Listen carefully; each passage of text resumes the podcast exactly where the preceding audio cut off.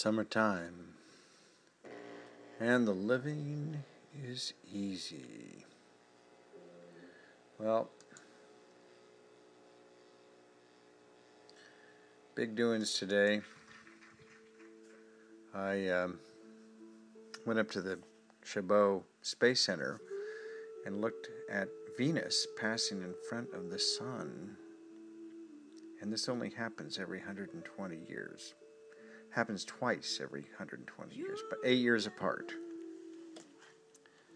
So it happens, and then it happens again eight years later, and then it's another 120 years. So big doings. The Venusian eclipse. Um, yeah. So, what uh, my friend Elodie Hunting in Holland sent me a letter with some an, an article she read. All of our pictures of the world are powered by energy. Giordano Bruno termed these erotic phantasms, eros, passion, desire, love, hate, Venus, motivates and energizes phantasms. Pictures of this is just the way it is. Dreams, visualizations, ideas, worldview. Rudolf Steiner described the same dynamic. Um, and uh, these are not to be banished, but to, as in to do away with desire, but, but more importantly, to recognize and work, be worked with. And so Eros and Venus will be stimulated and made turbulent by the eclipse of today. And uh, the restless Eros will seek images to empower. This is important. Marketers, especially of technological gad- gadgets, I guess like the iPhone I'm holding at the moment, have used and will use this undirected Eros. And going with the flow on your part accepts that the world will be imagined by corporate marketers. Now, this is the important part. You too can direct that energy of Eros, can meet it by creating pictures of the ideal for yourself and for the world. Not vague woo woo pictures, but rather very specific and detailed pictures of anything that arouses your interest.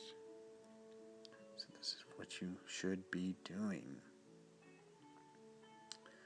Um, I remember going on. I remember astrologer physicist William Keepin describing love as what is held in the deepest layer of the implicate order. I'm oversimplifying, uh, simplifying and paraphrasing, but basically the explicate order is the visible universe, the manifest realm. The implicate order is the unseen or the unmanifest realm. It is the vast and fathomless ocean its interface with the manifest world is the place where magic and miracles happen. The lands where we know about, where mystics, shamans, poets, and healers dwell. And love is what upholds it all. Appearances aside, the world is indeed moved by love. The Sufis say that the world needs our prayers Here's to a magnified and empowered heart enveloping the earth and all its creatures. So, that's what this time is about.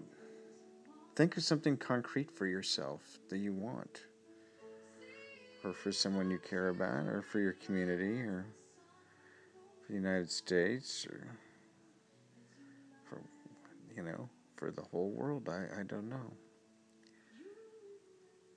I, uh, I was thinking that uh, it's been a year since I've been doing these audio books. I've done hundreds of them. Boy, what a lot has gone on in the past year. I started doing them because my heart was was broken, crushed. I think I'm finally coming out of it, and I don't know. I don't know the the energized eros, as John Lennon said. You may say, uh, I'm a dreamer, but I'm not the only one. You're not the only one. We're